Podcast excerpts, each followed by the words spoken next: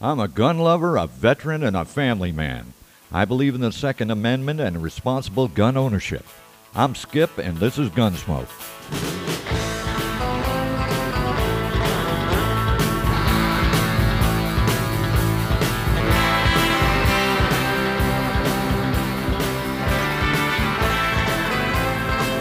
Hey, y'all, we're back. I, I've done a few things here recently, the last couple, about uh, rifling. And uh, boy, what a response I got. And, uh, but everybody was telling me stuff about different forms, more different forms of, of etching or uh, mechanical and chemical rifle. And I said, whoa, okay. Uh, one caught my attention was uh, one of the guys from uh, Modern Classic Firearms, a fellow by the name of Dobby Micko. I hope I'm pronouncing that right. Lives up in Wyoming, and um, he he sent he sent me some information on uh, a comment. Says that he didn't know if I was aware of it, but there's a, another form or a new form of rifling called, and I'm going to say cation, uh, cation rifling, which uses acids to etch rifling into the barrel. He says the late great Coonan Arms used this uh, style of uh, rifling and how it works. He says that's above his pay grade, but uh, and I got some information, and uh, and then at the same time, I got some requests about Coonan. Uh, Coonan Arms is a fine gun as far as I'm concerned. I have a friend that owns one, and I had an opportunity to pick one up, which I stupidly passed out, and I've actually fired them, and uh, I really like them now. But uh, getting that past my chief financial officer, it's uh, kind of a problem, if you understand. But anyway, the uh, now I hope I'm pronouncing this right. Cation rifling is a recently developed method of rifling a gun barrel by removing metal using acid. Now the cation, that's the, the cation system. Now in this system, the barrel blank is first drilled and reamed in a normal manner. Next, a rod with a series of grooved width uh, wipes is pushed through the bore while being positively rotated at the desired twist rate. Now, each wipe deposits grooves within the trail of a very strong acid, which immediately begins eating into the surface of the bore. Now, the, uh, the strength and type of acid and the dwell time it's allowed to remain on the bore uh, can be varied uh, to obtain the desired groove depth and to suit the metallurgy. Now, when the acid has eaten into the surface to the, to the desired amount, a neutralizing liquid is flushed through the bore to stop the acid's action. Now, in practice, it's, uh, very close tolerances can be held doing this. Uh, the system works very well on metal alloys that cannot be easily cut, buttoned, or hammer forged. All right. Now, the advantages of this is uh, it doesn't use any cutters, no buttons, or no mandrels. No. Uh, it's a flexible system that can be uh, easily vary size and number of grooves and twist rates. Uh, produces excellent bore finish and does not impose stress on the barrel, and will rifle hard or exotic metal alloys that cannot be rifled by any other means. Now, the disadvantages of this is it's, it's very expensive uh, requires uh, storage and handling of strong acids and neutralizers, and the system's not really that well known. Now, I looked and I did some sincerely in depth, uh, as far as I could get, uh, in digging into some information about how Coonan did their barrels. And I got a lot of information, but nothing to say that tell me that they definitely did it, but I, I've heard people tell me that yes, they used to use this method to rifle their barrels. But, you know, I can't say that, you know, for facts. But, uh, and then I got some information, some requests talk about what happened to Coonan. And I said, well, they're out of business. But uh, Dan Coonan designed the M1911 base 357 chambered um, Coonan pistol while still in college and started manufacturing it until late 1970s. Now, Coonan sold Coonan Arms to Bill Davis in 1985, and five years later he left the company. Now, in 1994, Coonan Arms filed Chapter 11 and eventually was incorporated by JS Worldwide Distribution. Both Coonan Arms and JS Worldwide were dissolved in 1998.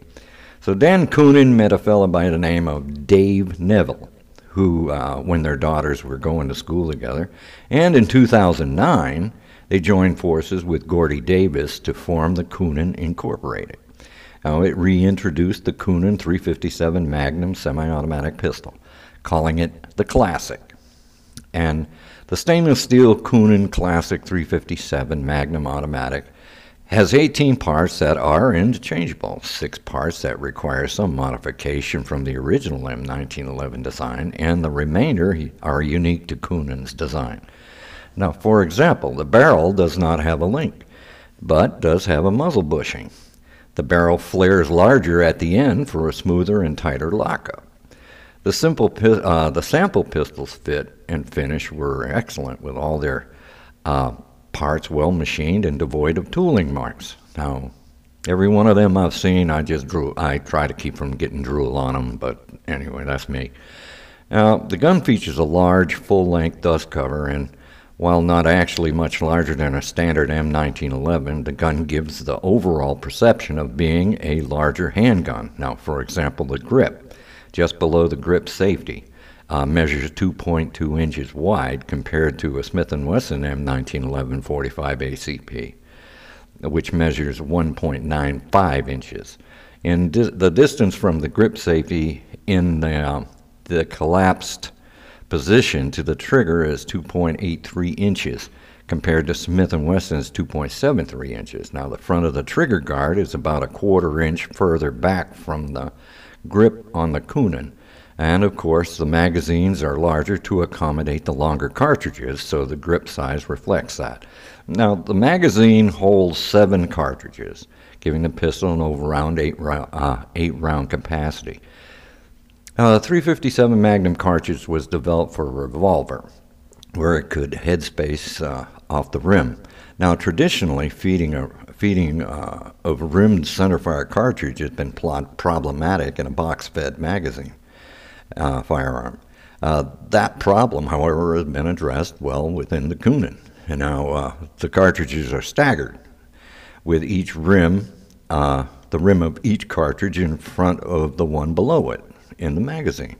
Although the Coonan's grip frame is larger uh, than that of a standard 1911, and after having several shooters, tr- several people I knew that uh, tried this gun out, they they they thought, hey, that's not an issue, not even that. But anyway, because it's going to have a little longer grip on it. Now, some shooters I've talked to, however, may have found it difficult to reach the magazine button with the right thumb. Then you, I looked down, they had, they had hands like a, you know, little hands, you know. so the sights are dovetailed into the slide, and the front sight for uh, has a serrated black ramp now with a, with a steep contour, while the, the black rear sight was adjustable for elevation on just a single screw of it. Now, windage is controlled by drifting the sight into the dovetail on the front. Now, Trijicon's night sights are also available as an option for this. Now, the safety, it's, it's right hand only, but I've heard that most any aftermarket ambidextrous 1911 safety fits and the extractor is the external style. The slide release is oversized for easy use. And the two stage trigger is uh, a pivoting design inspired as well as the linkless barrel by Browning high power pistol. Now the, the brake was clean is clean on these guns, just about three pounds, three ounces.